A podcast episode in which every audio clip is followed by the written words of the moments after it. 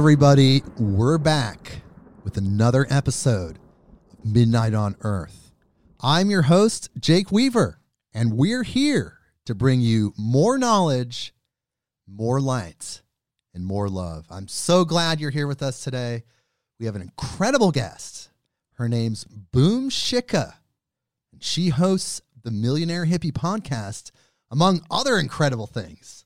But before we talk to Boom, just need you to do a few things for me. Just a few things. I ask this every time, but we got to grow this podcast.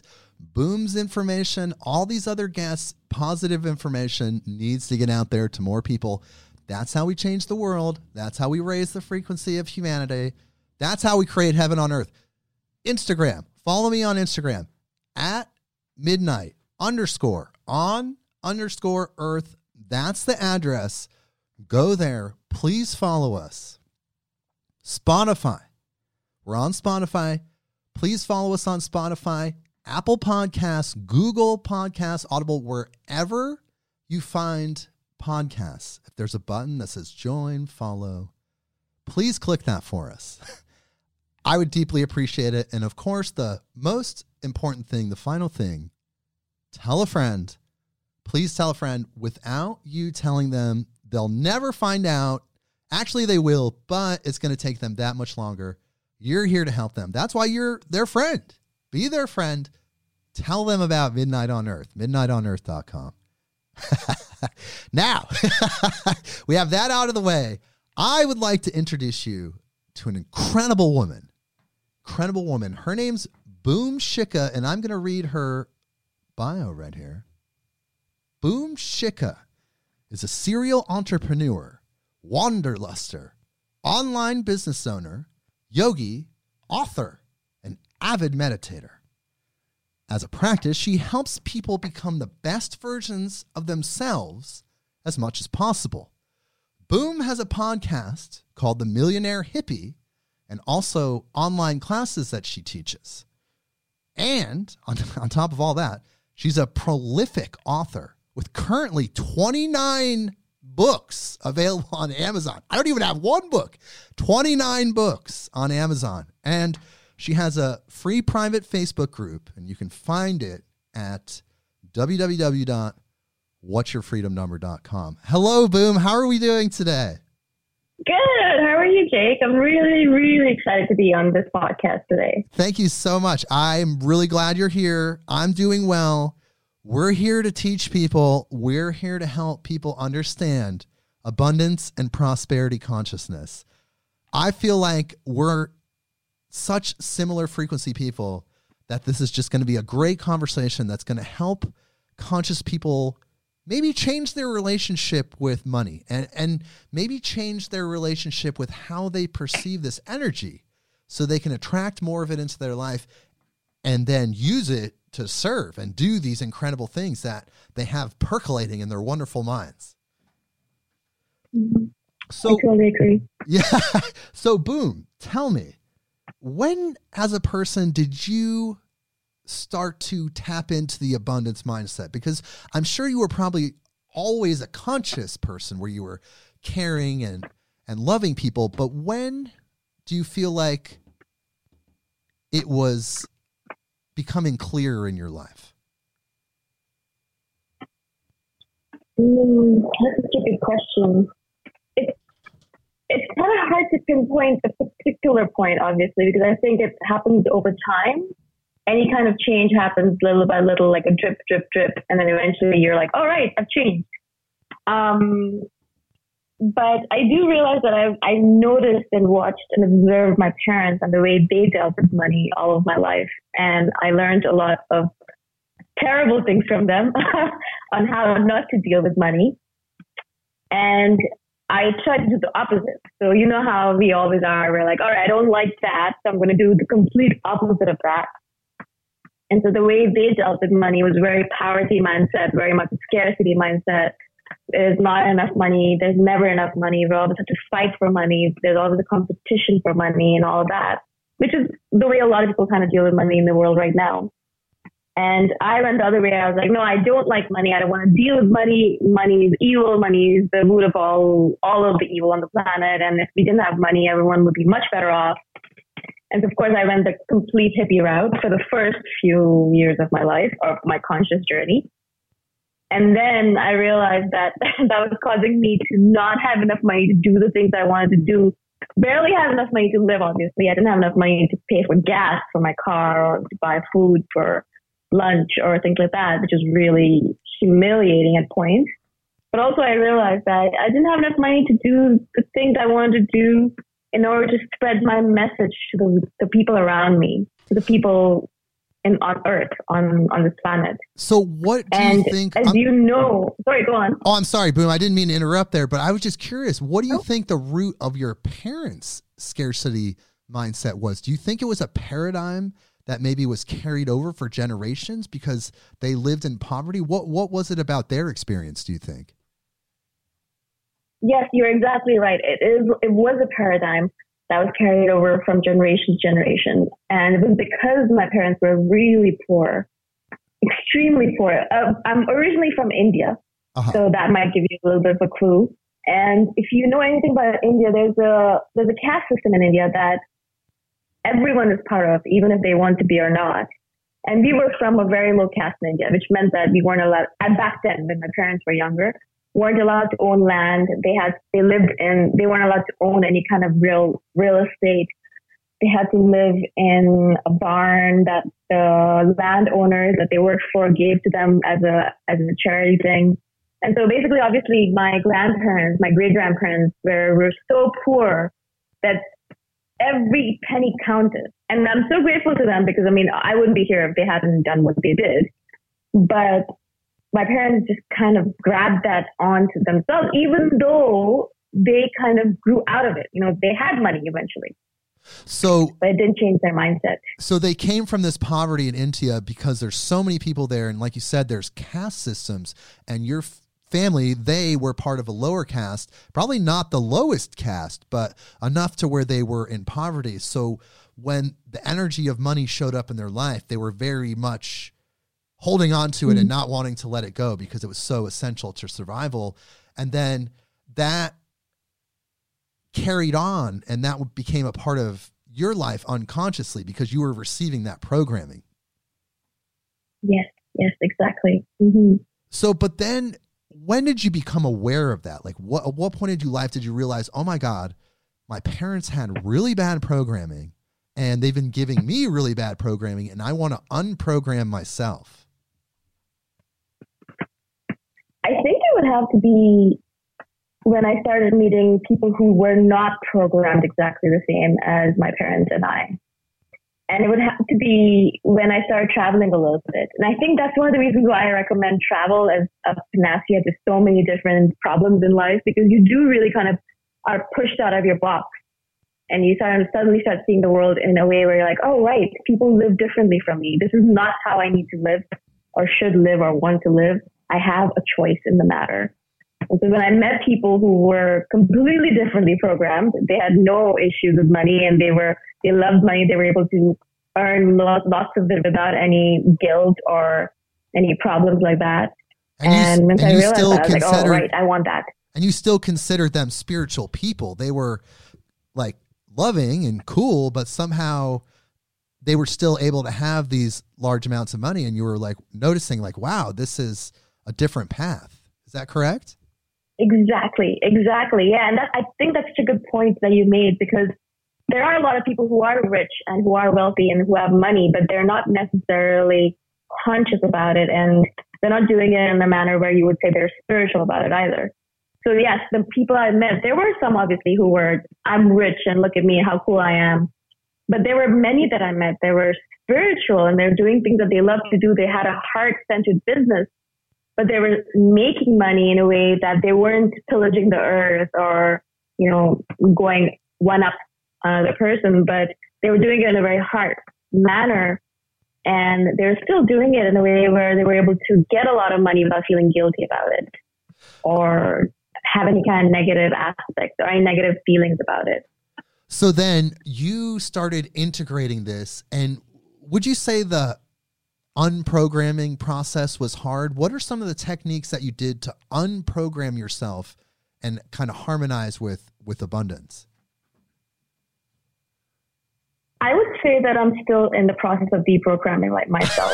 I, I, don't. I think I don't we all are. Actually, I don't think I'm actually over it yet, Jake. Unfortunately, it's so deeply ingrained in me, and I, you know what? Sometimes I'll be like, no, actually, you know, I'm I'm in a really good place and I'm over it, and then something will happen, it'll trigger me, and I'll just kind of go right back into it.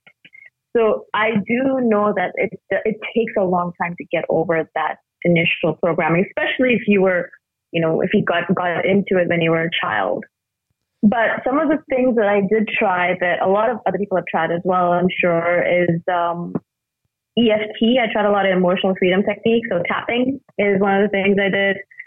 Um, obviously, a lot of journaling and a lot of affirmations, constantly thinking about money and what it means to me, being happy and excited about the bills that come into my life and being excited to pay them and being happy that I have the capacity and the ability to pay them, hiring people and giving them money that I I know that will enhance their life and it makes me feel abundant because you know I'm I'm contributing to their life and also they're contributing to mine. So it's just like a a brilliant give and take.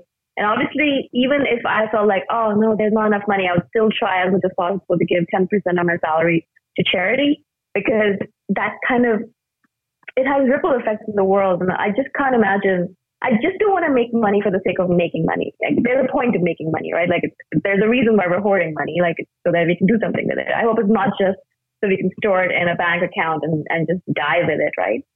So I want to give back to the world in a certain way, and I wanted to make sure I did it in a way that was sustainable. So these are some of the things I tried. So you're saying things like tapping, emotional freedom techniques, and also paying a tithe, which comes mm. from religion. It has roots in religion, but if you strip away the religious aspect and you look at giving away 10% of your income as an energetic contribution to the human race, you're just letting abundance flow through you because the way givers gain, like you put that energy out, there's the, the law of divine compensation, that energy is coming back. So you're not really giving out 10%, but you are because that 10% is going to come back as 20%, 30% as different energy that's going to help propel you.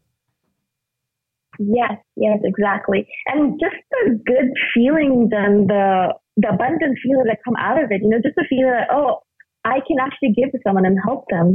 It makes me feel so good that that that happiness, that joy. I don't think you can put a price tag on that. You know, like it's just it's it's priceless. And that itself will propel you because every single time I, I'm able to give money to other people, I'm like, oh, I want to make more money so I can give more money, you know? And so like that really propels me and, and, and motivates me to work harder and make more money so I can give more. So what do you think the origin of conscious people being repulsed by money is? Is it biblical?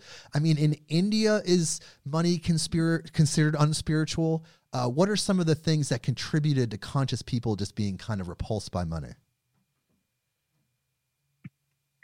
In India, I would say that it has to be. I don't know that much about the, the Bible. I know a little bit, but not that much. I can't comment on that. But I do know in Indian scriptures, there is a little bit of a sense that money is evil, just like a lot of religious scriptures might might have said that. You know, I think one of the things that Jesus Christ said was that it would be really hard for a rich man. It would be as hard for a rich man to pass through the eye of a needle as it would be something else, like something with the eye of the needle. And I, I remember that that phrasing is so popular with all the rich people. They're like, you know, like if you are rich, then you're not going to get into heaven. I don't actually even believe in the concept of heaven or hell, but I really do despise the idea that just because you make money, that means you're evil, right? And this whole idea right now about Jeff Bezos being the most evil person on the planet just because he is a billionaire and uh, he has all this money and all that. I don't know anything about him. I don't know who he is or what he does in his real life. I have no idea except what the media feeds me. And so I don't know and I can't judge him on who he is. But this is what spiritual people do. This is what we do as people. We're like, oh, right, he has money. He must be an evil person. Like he, he just has to be a bad person. Or we hear stories and the media perpetuates this idea by showing the stories of people who are rich and they they had a lot of money, but they did weird things in order to get more money. For example, Martha Stewart, like you know, she was a billionaire and she still she still cheated the system and wanted to get more money. And so when you hear about stories like that, you're like, oh my gosh, does money always corrupt people? I would say the media and yeah, definitely religion. I see. Um, you know, you brought up how there's people that have a lot of money and they're perceived as evil just generally because they have money. But in from the Indian perspective, spiritually, doesn't everything come from God? Like, isn't everything made out of God? Yeah, it is. But for some reason, it's like everything is made out of God except money. As soon as it comes down to money, it's like, you know, it's like, no, no, that, I mean, not money, of course. But yeah, like this water bottle here is made out of like God and, and you know, I am God and everything is God except, yeah, except money. so for all of them, like, it's like the only thing people are like, no, no, no, but not money, of course. So I don't know what it is. I also think that I don't I don't want to call it jealousy or envy, but there is this thing where in India at least there's so many people. I mean millions and millions of people who are so poor. So there's a huge divide in India between rich and poor. Extremely huge divide. Like there's lots of people who are extremely poor and some who are a little bit rich and then our middle class is growing but not as big as America yet. And so the divide can seriously be seen. And so if you're poor in India, you see the rich people and how much they have and how little we have. And there is a little bit of a of a of a, of a division that's created. Do you think it's and jealousy? that division is perpetuated by media. Jealousy, envy, do you think? Yes, and also just the fact that, you know, it's like everyone's like, oh, it's karma. Like you must have done something in your last life. And That's why you're poor in this life. And you're like, you know, you're supposed to be learning a lesson, or there's a reason why you're why you are the way you are. But then you start resenting, as an individual, you start resenting God and saying, okay, what did I do wrong that, you know, I have to struggle every single day to even get bread onto my table, you know, like just to get food on my table. Like, what did I really do? How terrible of a person was I? So, I mean, thankfully, like now where I am right now, I don't have to worry about this stuff. But I know a lot of my family back in India still does. They're still living in slums. They're still extremely poor. You know, they don't have running water and all that. And so, of course, you know, that idea is still there. So, from your perspective, what is money? Because I kind of perceive money as a neutral energy. So, what, from your perspective, do you see it that same way? How would you describe the energy of money to someone? I don't think of it as bad or good for sure. Now, I would say, at least let me talk about what I think of it as now rather than what I thought of it before, because uh, obviously I had negative connotations about it previously. But now I think of it as energy. Definitely, definitely energy. And and actually, I don't think of it as neutral either. I think of it as a really positive energy. Also, of course, it depends on the person who's dealing with it because it is everything is tainted by the energy of the person touching it. So if it is money that's being touched by a person who has evil intentions with it, yeah, the money's going to have evil energy. Um, and if you are thinking of it in a positive manner, you have a positive idea with it, then yeah, definitely the positive energy is going to be translated into that that piece of paper because it is just literally a piece of paper. It's it's, it's an idea, you know. it doesn't it doesn't even have the backing of gold anymore like I used to in the past. So it's literally just an idea that man has created or humans have created, I should say, and we're just using it because we believe in it. Right. So how can people change their frequency because so many people have got this programming, you know, from their parents and grandparents and and over here in America we do have a lot of programming based on the Bible because obviously as you know America has historically been a Christian nation so biblical mm-hmm. things are a big part of American culture and they say in the Bible that money is the love of money, excuse me, is the root of all evil. But for me, it seems mm-hmm. like the lust for money is the root of all evil. Mm-hmm. And if you want something to come to you energetically, you have to love it. Like if you want more abundance in your life, you have to love that abundance because you know what you're going to do with it once you get it. And how I feel like also like you said with the Jesus quote, um, rich man passing through the eye of a needle, it almost seems like a challenge, right? It doesn't necessarily have to be impossible. You just have to be mm-hmm. the person that can do it. And I think that if one person can do it, then all of us can do it. What do you think about that? I like how you said like it's a challenge. Um, I, I don't know what I think about that exactly. I would have to think about that for a bit. But I do I do think that whenever you are looking to create money in your life and to create a positive relationship with money in your life, you need to know exactly why you want the money. Like it has to have a purpose.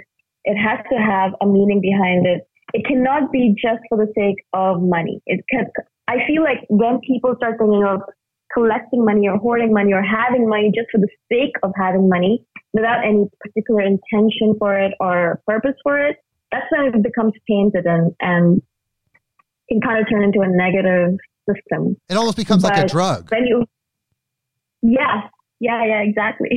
exactly. I mean, I think a lot of drugs can be used for positive or negative. Um, it depends on your intention. Right. So how, how do you use it? What do you want from it? You know? Right, right. So coming from the perspective that everything is made out of God, so therefore everything is infinite, you're not going to run out of every anything.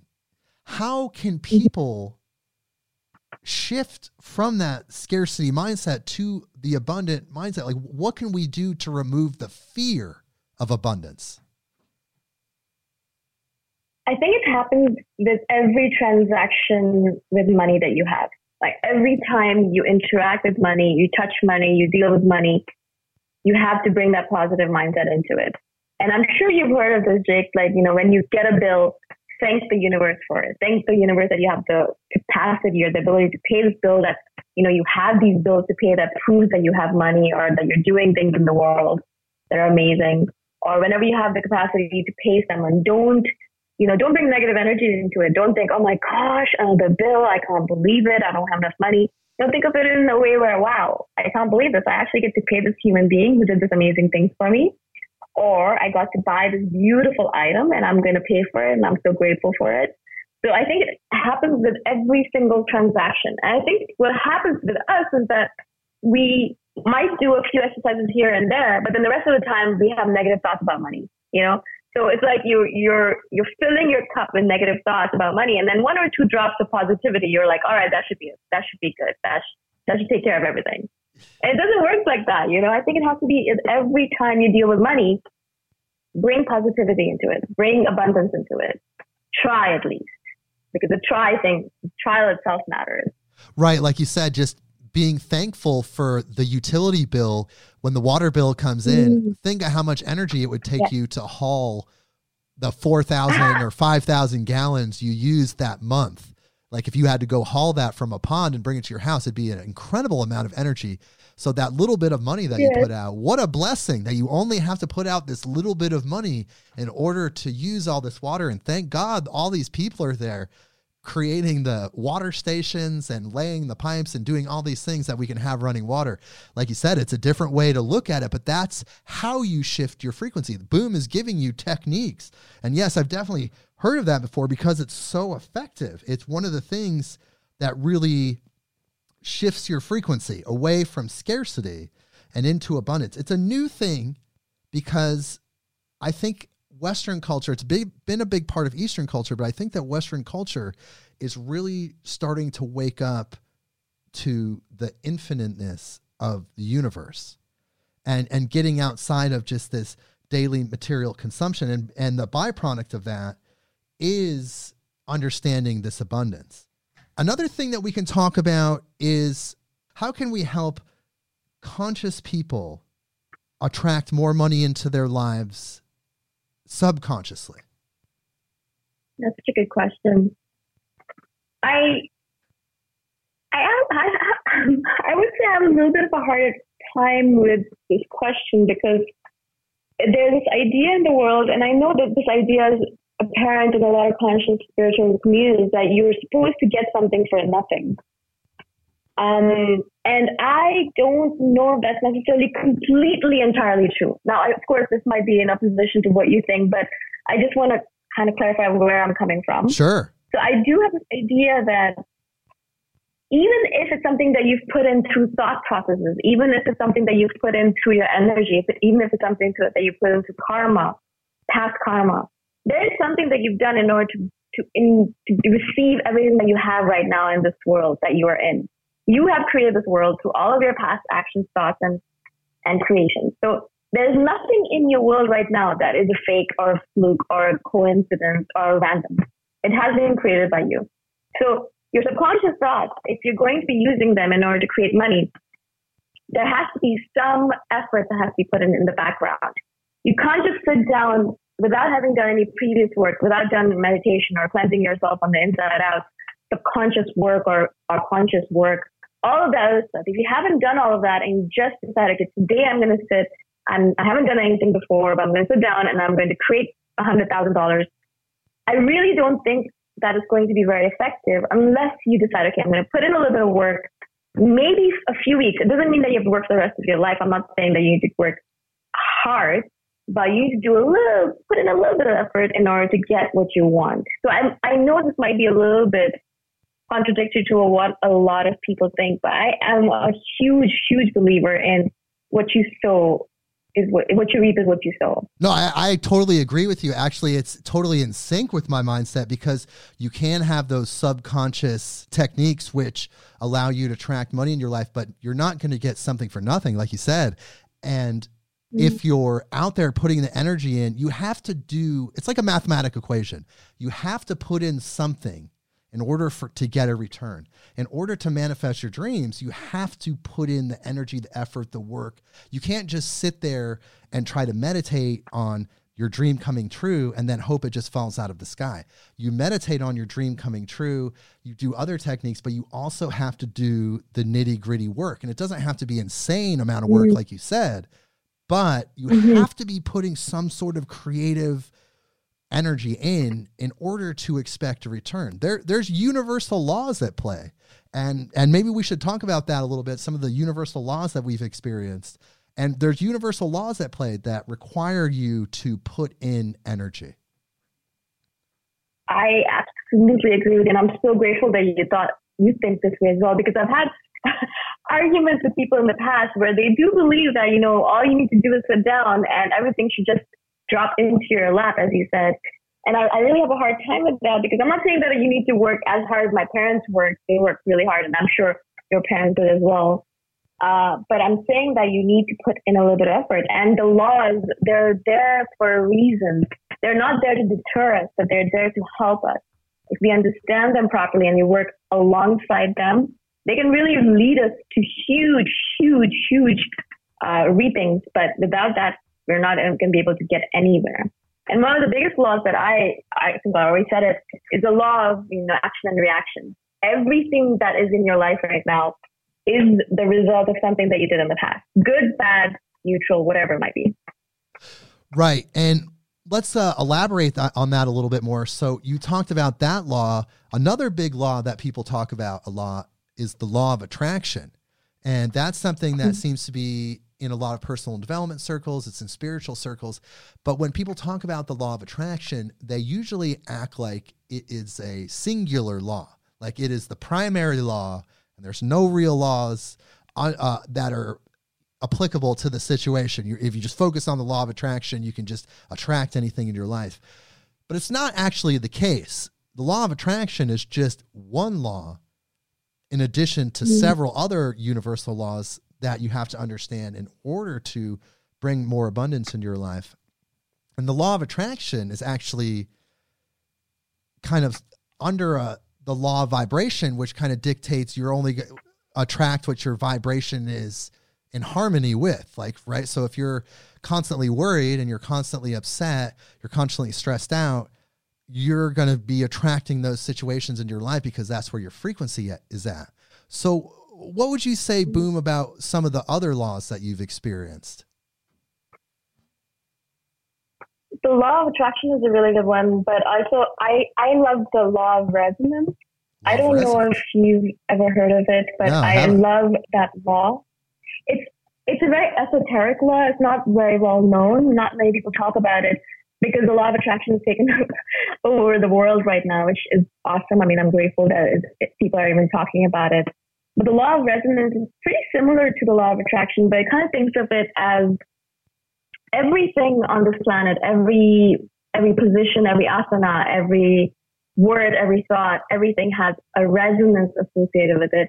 And that resonance is in accordance to the universal resonance. So what is up is what is also what is down. I'm sure you've heard of that. That's a pretty, pretty popular law. And so the law of resonance is, is, is based on that. So whatever your resonance is, it is also related to what is the resonance in the universal scheme of things.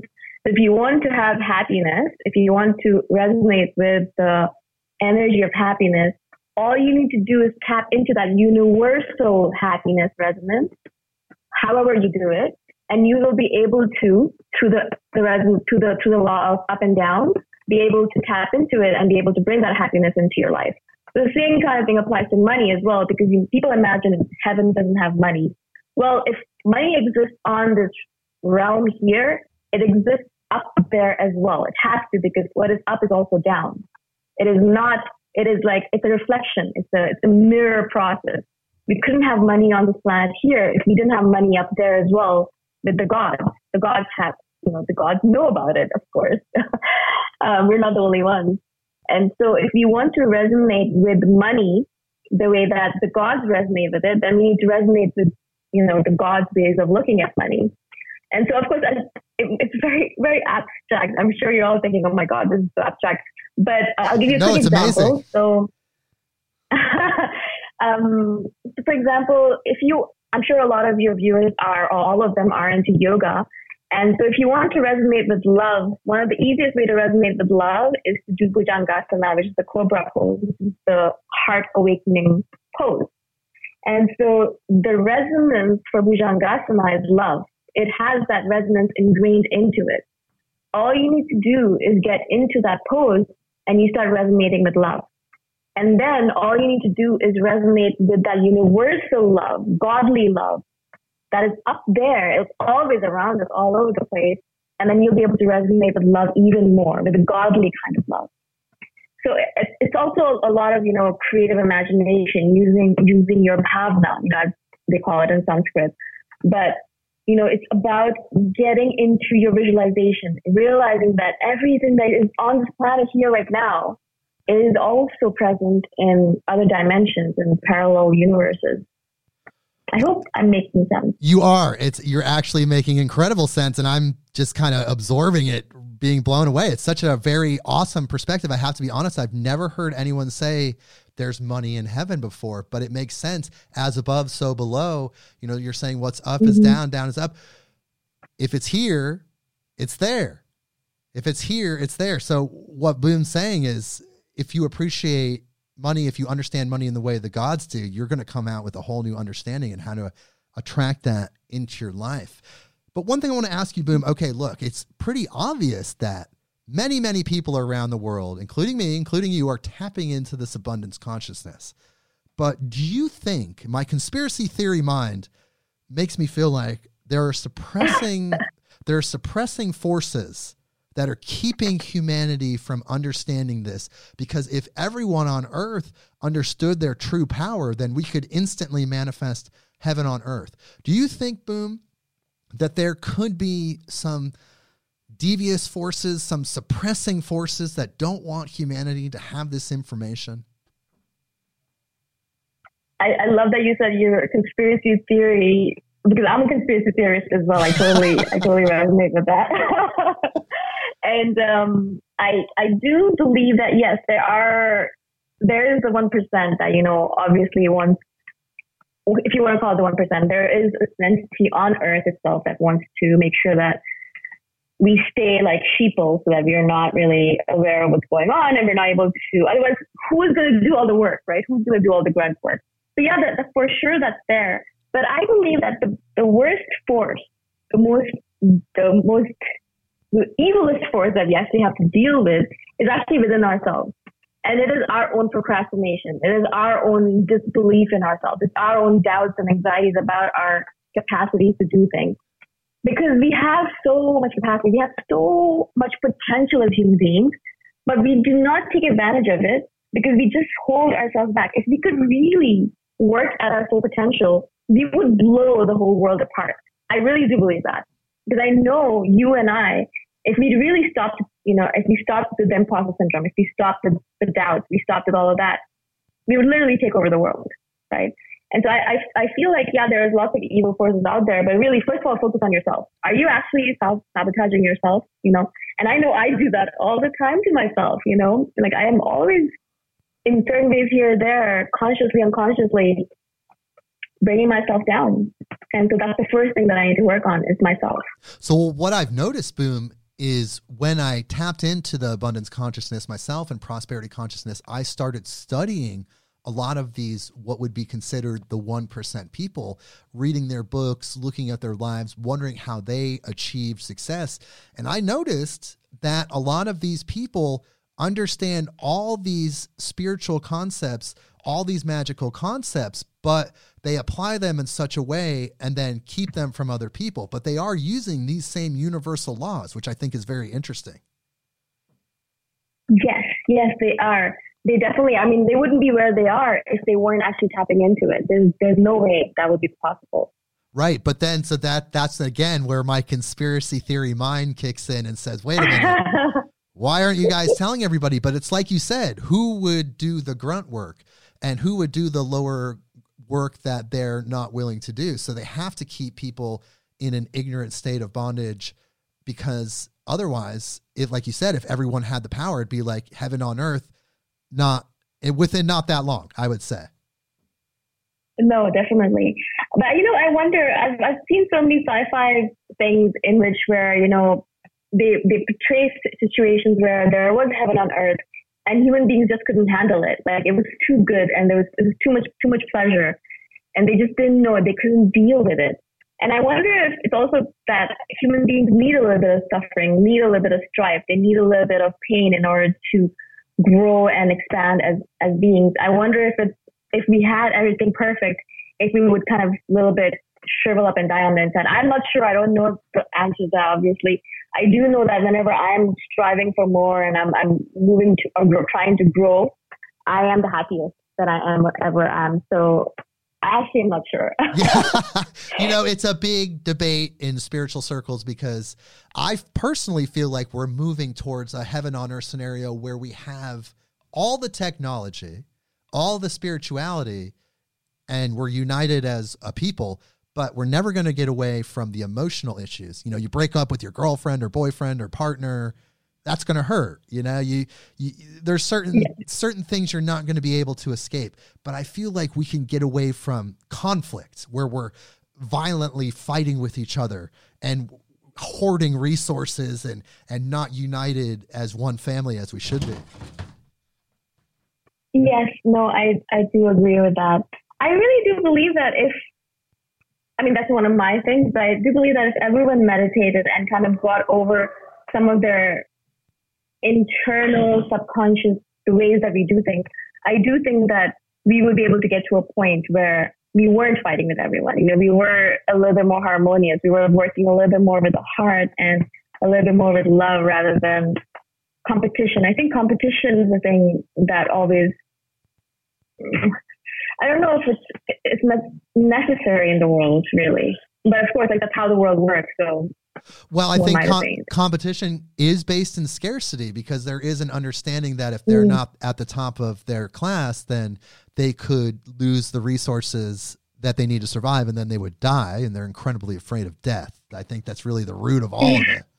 Because they don't know any kind of God. They don't know that higher thing, whatever it is, that mystery. They don't know it. So they're just afraid of not having food and, and a place to stay.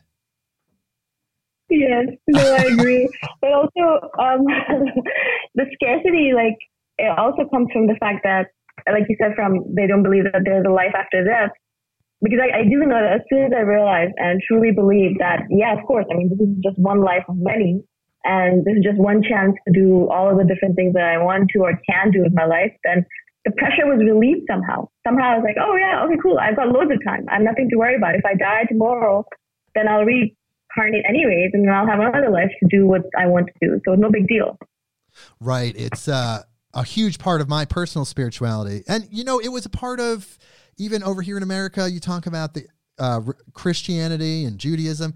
It was a part of their religion too for a really long time, and they voted it out. So reincarnation's been a part of the human experience since day one. I mean, it's kind of makes sense. I mean, don't you think God recycles? Like, come on, like, like it's kind of uh, it's kind it's kind of a moot point, but I want to talk to you more about what we can do. What what can we do? What are some of the things that humanity needs to know right now to evolve beyond just abundance and, and harmonizing with that? What are some of the other spiritual things that humanity needs at this moment?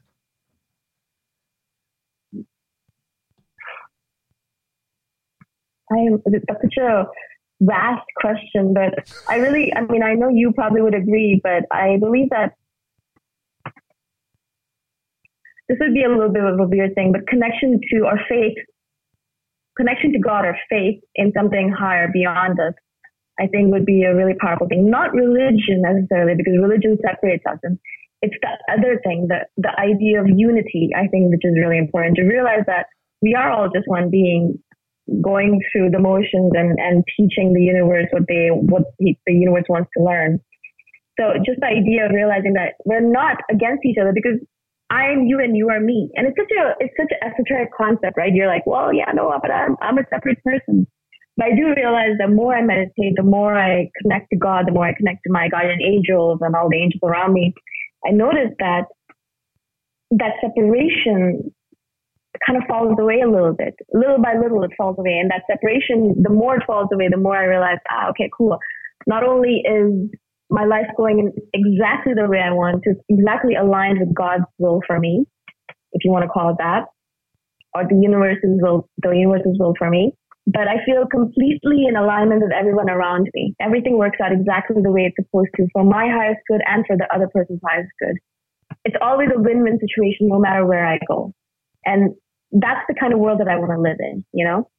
Yeah, I, I totally agree. And, and like you said, opening up to that understanding of that higher consciousness, whatever there that is, it's bigger than us. It's working through us, and we're actually all made out of it. Whatever it is, you can't really nobody can really say what it is except for the people that have passed on. They'll tell you directly.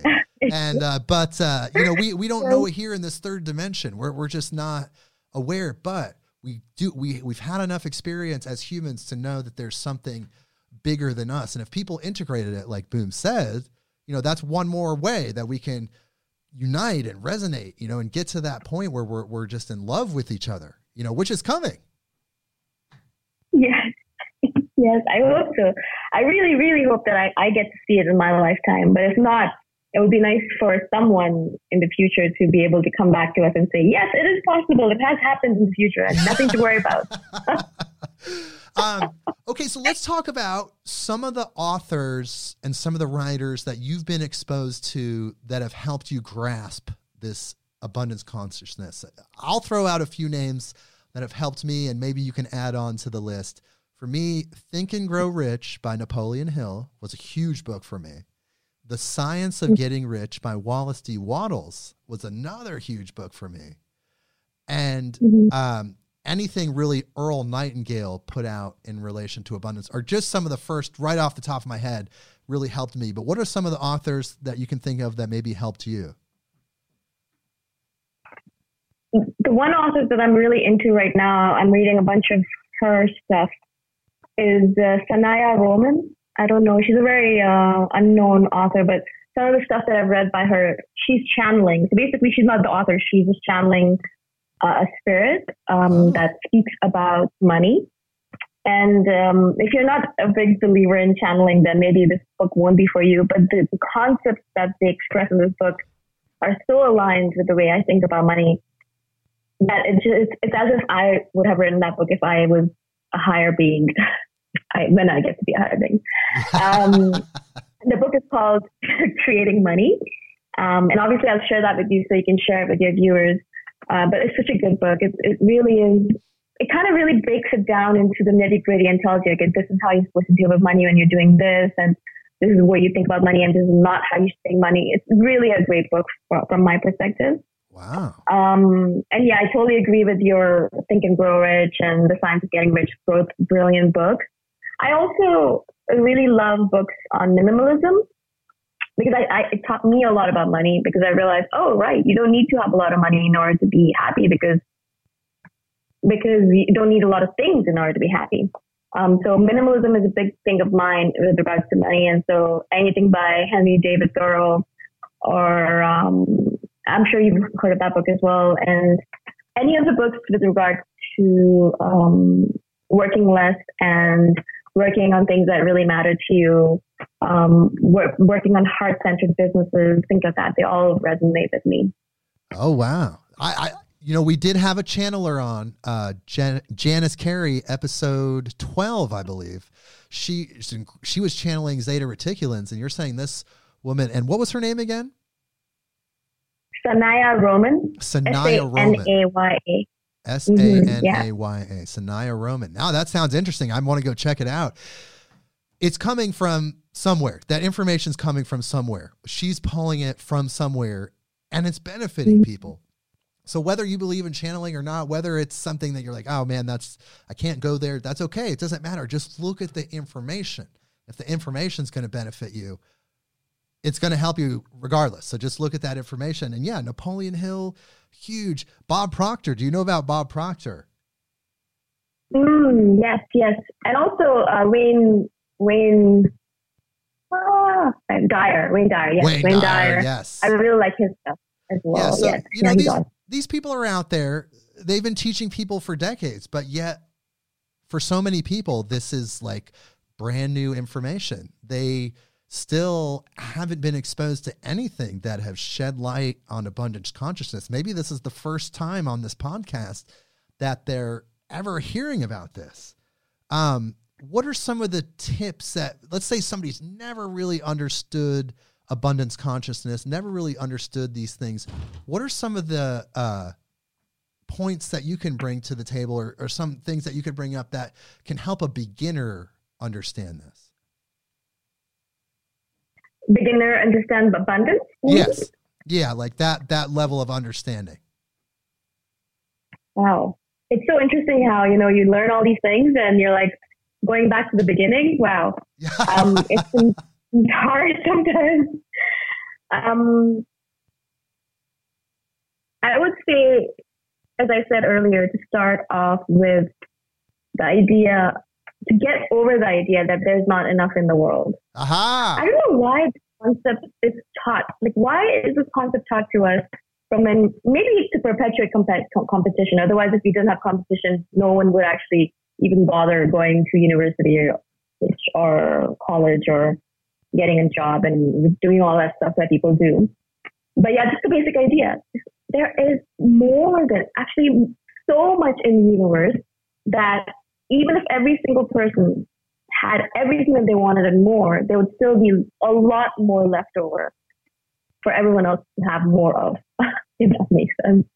So there's there's enough in the world, more than enough. yeah, you often see the the mantra or just you know on t-shirts or bumper stickers live simply so that others may simply live and it's good like you said to live in a minimalist way because it's like what do you actually need versus what you have but however we want to be careful because you don't want to program people that you have to live simply because there isn't enough to go around mm-hmm. and like you were saying mm-hmm. and there is enough to go around and if you try to really factor in the equation that everything's made out of God and that God is infinite, then everything is infinite and you're never going to run out of anything.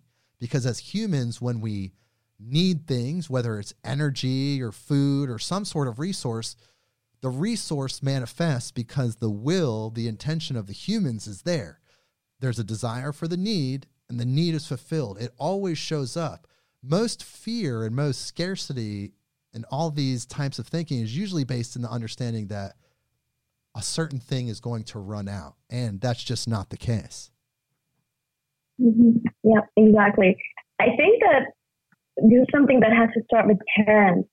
And I notice a lot of my my friends who have young children starting to already indoctrinate the children into the idea, oh, there's not enough. You know, oh no, if you buy this, then you won't have enough for that. And maybe, of course, I mean, maybe they are poor or maybe they won't have enough, but to constantly be perpetually telling the person, no, there's not enough, or telling kids, children, you're already getting them into the mindset of, oh, right, okay, uh, there's not enough money, and I always have to Have to work really hard for it, and no matter how hard I work, there's never going to be enough. So I constantly have to work until I die. That idea, like, I think it should really start with the parents because the next generation, if we could really get them to believe in the idea that there's abundance, a lot of the problems in the world right now would be eliminated. Yes, I, I, absolutely agree. And we really have to work on that newer generation. And we have the resources. We have the internet. We have these classes. And we're going to talk about your incredible classes here in just a second. We have classes online that there's all these ways for these this younger generation to get this information so we can unlock the earth. That's what we're really trying to do. Like the earth is in some sort of bondage and it's really just created by the human mind. And you could say there's nefarious people you know, with their competitive mindset, but really we're collectively just holding each other down.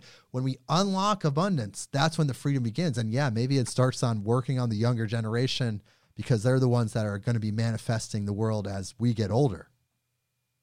Mm-hmm. Yes. And I see a lot of, uh, I'm really happy to see this actually. I see a lot of people in their 50s, 60s, 70s, 80s really awakening at the moment and coming into veganism and yoga and all of that beautiful stuff because all of a sudden they're realizing, oh no, I've been living my life all wrong all this time. And I really need to understand and realize that there's a different way of doing things.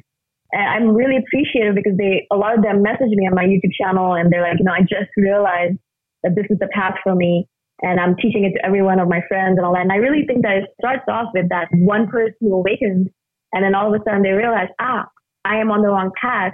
I need to start living a different way. And this is how I'm going to do it. And I'm going to teach everyone around me as well. That little, that little seed that sprouts, all of a sudden everyone around them is also enlightened because of it or is awakened a little bit because of it. And little by little kind of goes further and further out, that ripple effect that we've spoken about before. Yeah, and let's just hope that ripple effect works faster now that we have all this incredible technology.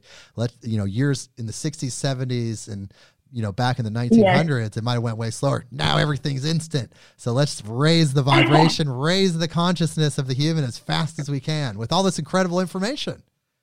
Um, okay, so yes, let, yes, absolutely. let's talk about your classes. So you have 29 books. We're going to go to the books after the classes, but you have 29 books, which is so amazing. But you also have these classes online. What are some of the classes and what are some of the subjects and how can people find them? There's a bunch of different ones. I think I have eight courses. I actually don't remember now, but um, I'm building one actually right now on boundaries, how to create boundaries, how to work with boundaries, because it's a huge topic and such a huge field right now in the self care world. Um, but I have courses on procrastination, perfectionism, and creativity, uh, how creativity is related to sexuality. Uh, I have a course on how to build your own podcast which is kind of ironic. Two podcasters here. There's so many podcasts um, out there. Yes, yes, and I. But you know, there's still only. I recently read there's only 700,000 podcasts in the world, which is not that much considering there's billions of blogs. So there's still lots of room for new podcasters, I believe. For sure. Um, yeah. So those are some of the topics, very esoteric and just random, just based on my own ideas of how to live the world, how to live in the world in a better way. So, I guess based on that, I should ask you, I guess really briefly, how does sexual energy relate to creativity?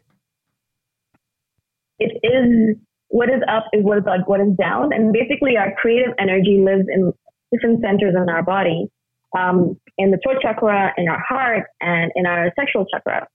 And a lot of us, what we do is we focus on the creative energy in the sexual chakra by um, through the through the use of sperm and and eggs, you know, basically procreation. But our creative energy can be transmuted and moved up using different techniques, different exercises, up into our heart and to our throat. So we're not just basically wasting our sexual energy away in, you know, ejaculating and explosive orgasms by moving it up into creative work. So living in our heart and working on our businesses that are heart based, um, doing things that really, really fascinate us and, and, are, and we're passionate about. So that's a big. So you're saying that sexual energy is the creative force. It is the creative energy. And people, and if you notice, it's really interesting that in Western culture specifically, I'm not sure if it's like this in India, you can tell me, but in Western culture specifically, it's a hypersexualized culture. It's in the media, it's in the billboards, and it's almost like they want people to use their sexual energy in a way that's not creative. Therefore, it's a, mm-hmm. they're subjugated in a different way. But you're saying you can take yeah. that that sexual energy rechannel it, move it away from the sexual experience, and almost mentally push it up into the creative space where you can channel that energy into creative things. Is that correct? Yes.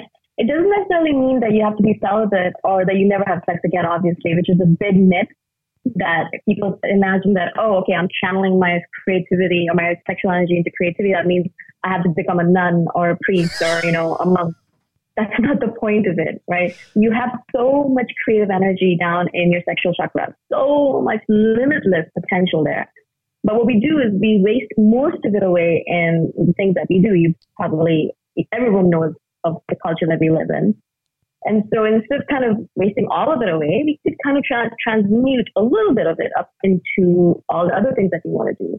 And I noticed that when I stopped wasting a lot of my sexual energy on all of those activities that I used to do in the past, I I 10x my creative work. Like that's the reason I have 29 books. It's not because I suddenly became really prolific randomly. It's because I stopped wasting my sexual energy on just random things like I used to. I was a major sexualized person. And so I kind of moved it away and I was like, all right, no, I, I do love sex, not a big deal, but doesn't mean that I spend all of my energy on it. And so I kind of transmute a bit of it. And now I have so many courses, so many books, two podcasts, all of these blog posts because I was able to use that energy in a better format. What's a technique that a person can do to transmute that energy? It's a very simple one that I mentioned in the course, which is to use your PC muscle. And the PC muscle is the muscle that you use in order to control the flow of urine in your um, sexual chakra. And basically, what you do is you can do it as you want. You can stand there, relax, or you can lie down, relax, however you wish to do it. And you basically squeeze and contract, squeeze and contract your PC muscle. And you'll notice very quickly that there's a lot of sexual energy that's created there. You'll notice a lot of effervescence, a lot of heat. And basically, it's a matter of creative imagination. Move the energy up. You can actually even use your arms to kind of slow it up. You can actually use your imagination to slow it up, slow it up. And then mostly to the heart, which is the best spot for it. And then use that energy for something. Like usually what happens is that you get really excited down there and then you're like, all right, I need to have sex. You know, I need to do something with this energy. Well, this time around, don't do that. You know, just calm yourself down and move it up and maybe write a poem or write a story or um, create something with your hands, you know, or do some gardening, do something creative out of it. And you'll notice that your work is going to be 10 times better than what it normally is because you're not distracted by that energy down there because it's been moved up a little bit, a little bit, a little bit at a time. Now, of course, the more you do it, the easier it becomes, right? So it is also a matter of practice. Yeah, it, practice makes perfect because sexual experience, as wonderful and as amazing as it is, can be addicting, yes. especially for people that get to get addicted to masturbation or just get addicted to having sexual encounters with hu- other humans. It's depleting that creative force, and you know maybe they have that addiction because it's so normalized in Western culture and they're wondering why their life isn't as prosperous as it could be and should be but they're not realizing that they're expending their creative energy in that way mm-hmm. yeah it's it's terrible because like you said our culture makes it normal whereas it's not actually really that normal if you look at any religious scripture any old scriptures you'll see that it's a completely different way of looking at the world Oh wow, we've wow, this has been such an amazing podcast, Boom. I'm so glad that you've been here. We're really enlightening people. We're really bringing people positive information. And now, I remember I've been listening to you so intently, and I remember you said you had a class on podcasts, a class on directing creative energy away from sexual energy, and what was the third one that you mentioned? Procrastination. Procrastination. That's a huge one as well. yes, let's Yeah. talk about that right now because I've been meaning to talk about it for a long time, but I keep putting it off. yes, I can imagine. no, but uh, seriously, we should talk about procrastination because the procrastination is the thief of success. I mean, it really is the most debilitating factor. So let's talk right now about procrastination because so many people have these great ideas, they have these great concepts, and maybe they're not addicted to masturbation. Maybe they have a way to get that creative energy out, but somehow they're still not doing it. So, because of procrastination. So, what is procrastination and why is it holding people back? You know, I, I recently read that procrastination is actually a, is a kind of anxiety, and it comes from either the fear of success or the fear of failure, or fear of rejection, but um, mostly fear of success or fear of failure. And I think for a lot of people, it, it's the fear of failure, obviously, because you know you might do it, and if you do it, then what if you fail? so it's better not to do it at all and just procrastinate on it and be like, no, but tomorrow I shall do it. And then that kind of gives your mind solace that, oh, no, I'm not a failure. I just haven't done it yet because if I did it, I would be a success. So it's it's the way our mind plays games with us. I love these mental games that we play with ourselves, these these tricks and stories that we tell ourselves. So, it's So something it's about the anxiety. idea of, sorry, go on. I was going to say, I'm sorry, I didn't mean to interrupt. It's something about the anxiety. There's an anxiety there that's holding people back. That's the root of procrastination. But I'm sorry, go on. What else is there? No, I was just going to say that you basically, like you said, we have to get back to that anxiety and, and really dig deep into it and understand what are we actually really anxious about. Because I do notice for myself, as soon as I stop procrastinating and I get the stuff done, it takes me barely 10, 15, 20 minutes to get the stuff done once I get into it, you know? Like usually it's a matter of minutes, maybe a matter of a few hours, but really not as long as I imagine. In my head, I'm creating this elaborate story of, oh my God, it's going to take me three years and I'm never going to be done and I'll be old by the time it's finished and, you know, la la. But really, if you start, you'll finish pretty quickly. So, do you think there's habits or techniques? Because we keep talking about these successful techniques in order to help change people. Is there habits or Yes. techniques that people can use when procrastination approaches and they're facing procrastination head on, but they know that that procrastination is there and they have to conquer it? Otherwise, they're not going to be successful. What are some of these techniques when procrastination is there? What's a habit or technique we can use to beat back that procrastination? The one that works really well for me is to minify the work into small, teeny tiny projects. So you have this huge project that's face you're facing, and it looks like a like the elephant in the room. You just don't want to deal with it. You're like, wow, I'm never going to get done with it. And so what you do is you break it down into these small little bite-sized pieces. And what I usually do is I do a pomodoro, which is basically putting on a timer for 25 minutes and just doing work for 25 minutes on that big project. I have a huge project I'm working on right now. It's going to take me months to do it. But all I do with it every single day is I put on a Pomodoro, which is a timer, for 25 minutes, and I just do 25 minutes of work every single day on it. No guilt, no blackmailing myself, no feeling terrible about it. 25 minutes of work every single day. If I check that off, I'm good to go. And little by little, I'm noticing that the project is getting done, and I'm almost at the end of it. I'm like, wow, this is supposed to be months and months and months but little bit of work, 25 minutes every single day, and little by little, I'm chipping it away. And so, you know, you might imagine, no, 25 minutes not going to do anything. Well, not doing anything is not going to do anything either. So do 25 minutes every single day, or five minutes. You know, just start with something small every single day. That is an amazing technique. So you set this timer 25 minutes a day, and it's almost like you're giving yourself a job because now it's not you that's requiring you to do the work. You've tricked yourself, you've tricked your brain, you've tricked your animal self, and it's the timer that's now telling you to do the work, and you have to have the work done by the time the timer's done. That's such an incredible technique. So you're working on this big project, you're saying, and by using this technique, you're chipping away at it, and it and it's working. So it's it's unfortunate that we have to use these techniques in a way to conquer our mm-hmm. animal body. But that's part of the human experience. We're these spiritual beings, we're these light beings living in a symbiotic, synchronistic relationship with this animal body. So we have to be aware of Yes. how to trick it or kind of use these uh what do you call them workarounds or uh, hacks i guess that's the modern term we need to have- find, find these hacks in order to conquer what the animal body is trying to do as, far as holding us down. So you know we're creeping up on uh, the last 10 or 15 minutes of the podcast or so but i just want to ask you is there is there anything that you want to leave this audience with in order to help them achieve success? Is there any big points that you feel like this audience could know that could help them grow? I think the main thing that I would want to leave anyone with, no matter where they are, is the idea that the universe, sorry, not the universe, the world that we live in right now, society, is has given us the wrong idea that we need a lot of money in order to survive on the planet.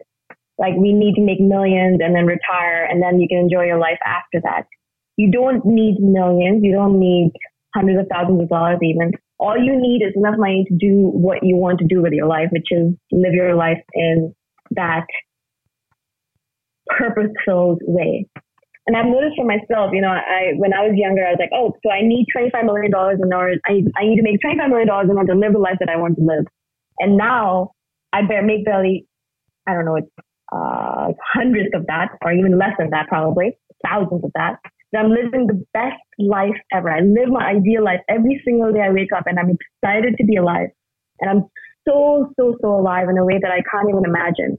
I'm not saying that, and that's what the problem I think with the abundance mindset, mindset is also that you're like, oh, well, yeah, I need millions in order to be happy.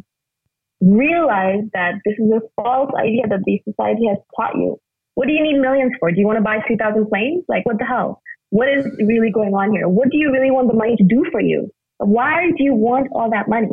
All of these are questions you need to ask, answer for yourself and figure out what is it exactly that you want to do with your life? Where do you want to live? What do you want to do? And how much money you need for that? And then work on that. And that simplifies everything. It has simplified my life so much because then I'm not constantly thinking about money. I'm not constantly thinking about, okay, what do I need? What, what, what kind of work do I need to do? I'm doing the work that I love to do I'm making a lot of money from it, enough to feed me and to do all the things I want to do with my life. And I know that if I die tomorrow, I'll have no regrets at all, right? So I hope I've explained it properly, but I really do. I always tell people, you know, a lot of people ask me, so what should I do? You know, how should I, what kind of life should I lead? What should I do with my life? Figure out what you want to do with your life. Figure out how much money you need to do it and then do it. Like start, start right now and don't delay because you don't want to be sitting on your deathbed thinking, oh, right, I didn't do what I wanted to do with my life. I hope this makes sense. Yes, that made perfect sense. So, just to kind of elaborate on that from my perspective, so you decide what you want to do, your role, your passion, what you love to do, and then you figure out based on that, because that's your service. We talked about your divine service as a human being. We're here to perform a service, and the service is the summation of our talents and our life experience, and that's your service.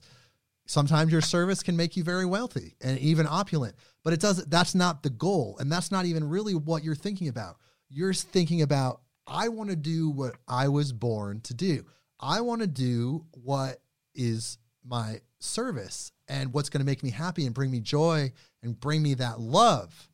And you find out what that is and you're like, "Okay, so based on that, I need about a hundred grand a year to live, 80 grand a year to live. Who knows, whatever that number is and then you work on that because if you're working on this abstract number like like boom is saying 25 million and you don't even know why you need the money and you don't even know what the money's for then the universe is going to get this scrambled message. It's not going to know how to translate what your needs are because it's always going to give you what your needs are as long as you ask appropriately. So if you're asking for the right thing in the way with your needs and you and you map that all out, then you will get that thing. I mean, you're experiencing it yourself. You're like you said, you're living the life that you want to live. Mm-hmm. Yes, exactly. And I, I don't think I would have gotten here if I focused on that previous society set goal that, you know, everyone has this goal. Oh, well, I need a million dollars, two million dollars. We have these random numbers in our heads. We have no idea where that number came from. Probably someone inputted it into our head from school or from university. And so if I was still living that number, I would be living and working at a job that I did not like in order to make lots of money because that's what I was preordained by society to do. But if I had if I hadn't realized that, but now I do, and I'm not really worried about that big unachievable number anymore because I know exactly what my number is, what my freedom number is. Oh, and that that's the freedom number. I guess I didn't grasp that yes. concept. That's once you get that number, that's your freedom number. Yes, exactly. Yes, that's your freedom number. That's your. oh my gosh! Boom! This has been an amazing podcast. I know we're people. We're just meeting each other now. Me and Boom are have still not met in the third dimension. We're just now meeting in the virtual ethereal dimension. We're going to have Boom back on. She's going to come back on many times and we're going to help people understand abundance, prosperity and how to be them their best selves, how to find their freedom number. And I just really appreciate you being on the show. Thank you so much for all of your great questions. You asked such good questions. They really made me think. I'm going to have to take a nap after this because this was really, it really, I really used my brain right now. So thank you so much. It really was great. well, it's generous of you. It's a gift to our audience, and it's going to be around for decades, hundreds of years, thousands of years, however long this digital information exists, it's going to be out there helping people. So I want to go ahead and tell you, people out there listening, where you can find Boom Shikha. You can find her at the millionairehippie.com and she has online courses that you can find through the millionairehippie.com and they're hosted by Udemy. She has a incredible courses that you should check out. And of course, she has the amazing 29 books, which we actually didn't get to, but well, hey, now we'll have something to talk about next time. She has 29 books on Amazon, exactly. some fiction, some nonfiction. Please check those out. And boom, please hold on the line while we play the outro music. We're going to talk a little more. Everybody, we'll see you next week.